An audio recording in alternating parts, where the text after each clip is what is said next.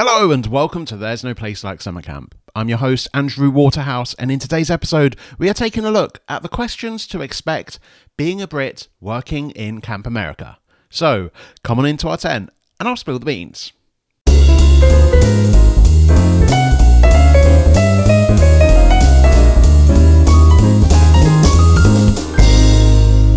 Hello, everyone, and welcome to another episode of There's No Place Like Summer Camp. I hope you had a really good Easter. It was something that really just crept up on me without even like realizing that Good Friday and Easter Sunday and Easter Monday were just around the corner since the last episode. So, uh, yeah, I hope you had a great Easter. It's a bit of a weird kind of vibe at the moment with the coronavirus still ongoing and being in lockdown mode. So it didn't really feel like a proper Easter to me, especially as you know you're not allowed on the roads anymore. You have to have a pretty good excuse to be uh, tr- transporting anyone around these days. And personally, I wasn't able to go down and see my family this Easter, which was a little bit strange. But I'm just looking forward to those times where lockdown will be dropped and we can finally get back to our normal ways. Anyway, with that out of the way, let's crack on with the rest of the episode where we are looking at the questions to expect while working in Camp America and you're a Brit. Because let's face it, the Americans are obsessed with us.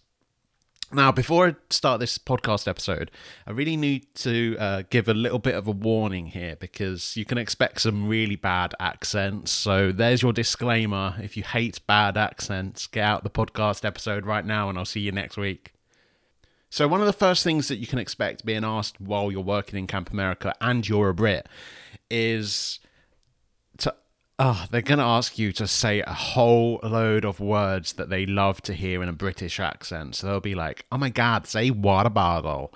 And you go, water bottle. And they go, oh my God, say it again, say it again. You go, water bottle. it might literally, if you've ever seen, um, Love Actually, and you you see the guy that goes over to America to go and try and get himself laid. It is literally like that.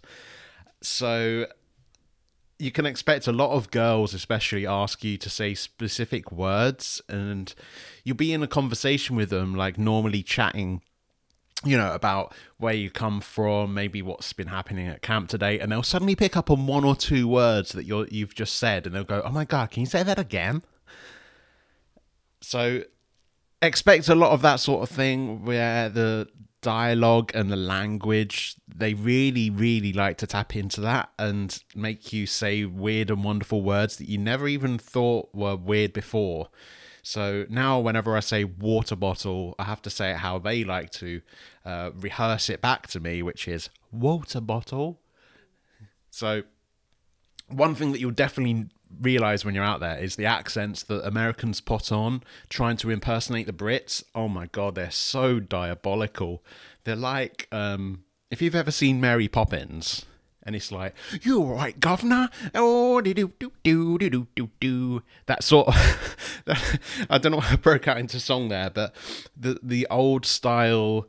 Um, British wordiness from like chitty chitty bang bang, sort of like Peter Pan sort of era where it's just like, what the hell? Why you? Why do you think we're so posh and old and ah, I don't know. Even speaking now, it makes me sound like I'm posh compared to the Americans. It's a strange feeling. So the next thing that they're going to ask you about is whether you know the Queen. Or have you ever met the Queen? Or have you ever met this person from the royal family? Or this person? What do you think about Diana? What do you think about Camilla Parker Bowles? What do you think about Prince Charles? And they ask you all these questions because they are so obsessed with the royal family. It's ridiculous. And this isn't just like one or two people at camp that were asking me about these sort of things. It's literally the conversation icebreakers. Like they're really kind of trying to get to know what it's like to be a Brit. And you can really see how the media influences such a big part of the world society as a whole because you've got people from America that are more obsessed with the royals than we are and in in our culture it's just like yeah we've got a queen we've got the princes and we've got Diana and stuff and they come out maybe every I don't know half a year where they make like a big announcement or there's like oh there's the queen she's at the grand national or something and that's pretty much it but they are so obsessed with it that every newspaper every small uh, news story about these guys is blown up into massive proportions in america and they think we're obsessed with them as a result so no, I have never seen the Queen personally. I've never met her. I don't know the Queen. Uh, I actually said to one of the councillors that I lived nearby to the Queen, and they believe that hook, line, and sinker because they have no concept of how big or small England is. Which leads me on to the next point of another question that they are. Oh, they both years, multiple staff got confused with the idea of London, um, England, and the UK. And they were really confused about mixing up the word London for England and the word London as the UK as a whole. And it makes yourself confused too because you're like, wait a sec, what's the difference between the UK and Great Britain and that sort of thing? And it puts you in a bit of a conundrum where you're like, uh, okay, uh, I don't actually know off the top of my head the difference. I'll have to Google it. Um, but yeah, the diff- when, when they think London is pretty much the whole of the UK, and you mention someone like Manchester or Liverpool or Birmingham, and they'll be like, Oh right, I thought it was just London. It's like no, London's just a small little bit down the down the bottom.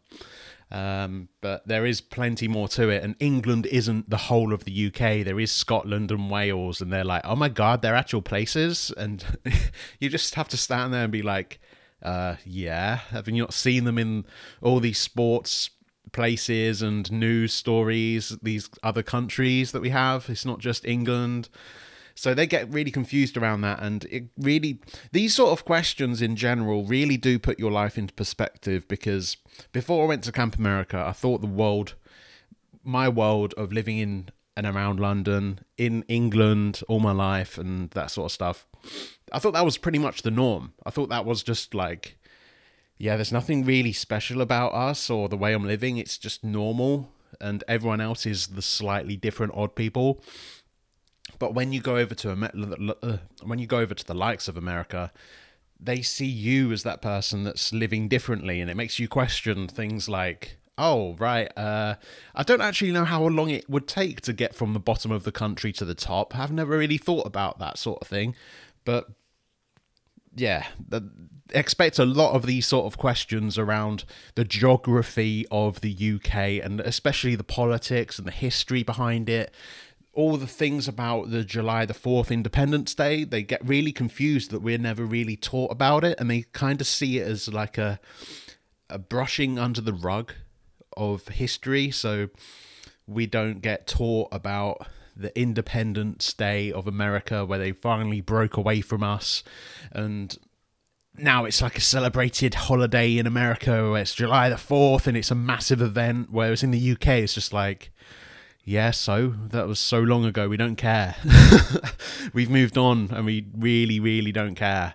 Maybe it's just because I've been born since the event that I don't really care. But you're talking about people that are, say, like 20 years old that are really excited and pumped about how USA once broke away from us way back when. And you're just like, okay, cool. I really don't care and they're like, "Oh yeah, rub it in your face. We win. We win all the wars." And you're just like, "No, I don't really think that's right." But um, yeah, I'm just gonna go over here and take my lunch elsewhere, sort of thing.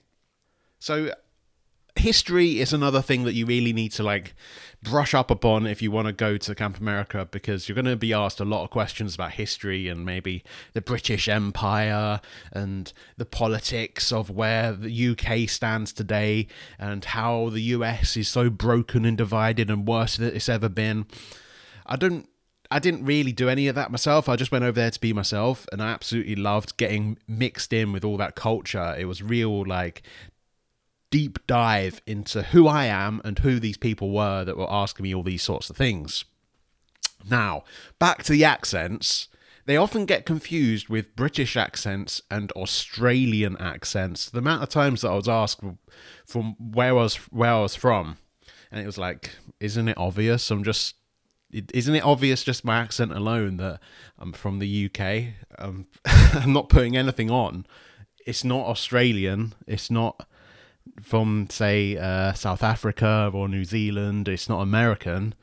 It's pretty much going to be the UK if it's going to be this sort of accent talking in English. There's not really many other places that it could be. It's not Canadian or Mexican or any places like that. So the fact that often Australia was the top guess made me consider like what the hell how how are you getting confused with my accent from the UK and I've never even been to Australia but you're getting confused with it.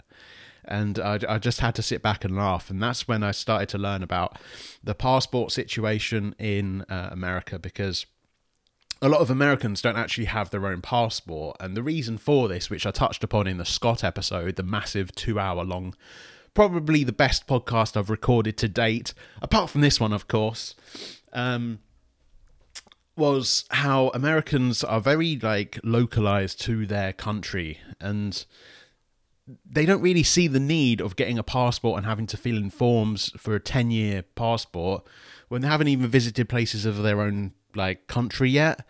And when you look at it on a world map you can really understand why the USA is similar to the size of the heart of Europe. So why would they bother in tr- getting a passport to go visit another place of the world? Obviously, they will do at some point, most of them.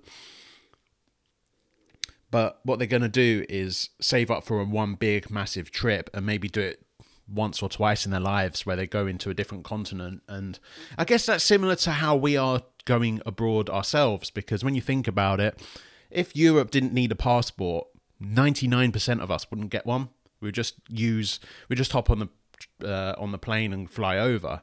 It opens you up to like how accents can be misinterpreted. And when you're in America for say six months, you do start to notice your own inflections in accent, especially when you're picking up a little American slang. So I know now that I, I say the word trash a lot instead of rubbish because that was one of the words in particular that the Americans got really confused about when I was uh, the outdoor living specialist teaching the kids about campfires and campouts in the woods and hikes and canoe trips and all that good things.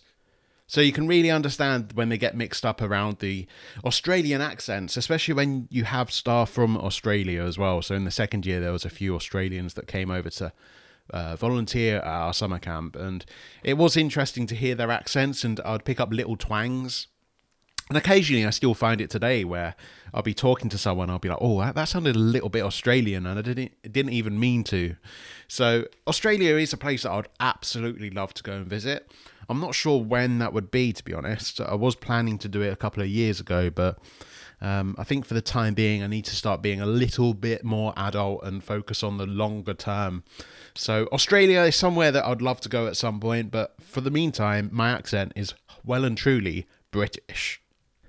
So, continuing with the accents, another thing that they really like to do is can you repeat that? Can you repeat that? Like, you'll just be talking in normal, normal conversation. And it's not that they've not heard the question that you've asked or the, the point you were making in a discussion. It's more that they want to hear it again because they really don't see people outside of the us that often. Like maybe they see a lot of mexicans cross the border and that's probably a reason for the uh, the wall as trump has put up. But apart from that, they're not going to really see many people from the UK coming over to visit, uh, and as well as other countries as well. And especially when in say normal day to day like dialogue, you might see people passing, maybe from Europe and Asia and other continents, just in passing as they're like tourists to your country. But I think it's a totally different ball game when you're working with people and you're, you know, making really like lifelong friendships with as well. So I think that's probably why they ask you to repeat a lot of things to like make it more exciting. Because I know for sure that if some of my American friends came over to the UK and or say a random American came from the uh, US to the UK and then started working uh, in a really fun job with me, um, I would really enjoy their company and be really excited that they're here. So I can see both sides of the story, and uh, I'll probably make them repeat things myself. And one of the um, stereotypes around Britain, one of the many that Americans have around Britain, is that we like tea. So one of the questions they'll often ask is, How do you like your tea? And that's the sort of British accent they try and impersonate. So when I come back to them to say, yeah, I don't really drink tea, I don't drink tea or coffee or any hot drinks really, it's not really my sort of thing they'll just laugh and they'll say, "Oh my god, are you real Brit?" Like, and it's just a, little bit hilarious because we have our own stereotypes around Americans as well. And I remember I think both summers that I went to summer camp, we actually had an activity in our staff week where we had to list down all of the stereotypes that we had around different countries and which ones we felt were still true and which ones we didn't. And it was quite funny to see how we thought, say, the Americans were uh, fat, obsessed with McDonald's, had big pickup trucks, didn't give a shit about the environment and that sort of thing. And the Americans looked at our list and were like, yeah, that's probably right. Whereas we looked at the list that they gave us and it was like, oh my God, you're just getting everything from Chitty Chitty Bang Bang and Mary Poppins. You think we've got really bad teeth for some reason. Well, I'm not one to speak. We, you think we all enjoy a cup of tea and we think you think we're obsessed with the royals like no that's not really what it's like um, just you wait till you come over and see a copy of the sun and some uh, bird in berry with her tits out Okay, so I think that's going to bring us to the end of this episode, guys. Um, again, I hope you had a really good Easter. Um, it's a bit of a weird time at the moment, so every uh, week I'm trying to do two episodes of There's No Place Like Summer Camp rather than the one. And in the next episode, we're going to be looking at whether you can smoke while you're at Camp America. So uh, stay tuned for that. That's coming out on Friday while I'm still here, uh, There's No Place Like Summer Camp book is still in the works. It's being a little bit held up at the moment with my editor because of the coronavirus, which is a little bit crazy how it has like. Can you hear that bird? Jesus Christ which is a little bit crazy because it has like real world impact and i thought it'd never like hold up my book like coronavirus. What's that got to do with editing my book? But it does and here we are. So uh, the book could be a little bit delayed once again which is really frustrating and i really want to get it done. Um, i'm really excited. So if you are interested to see more about there's no place like summer camp the book or anything about this podcast in general go to there's no place like summercamp.com Okay, guys, I'll see you on Friday where we can talk about whether you can smoke while at Camp America. Goodbye.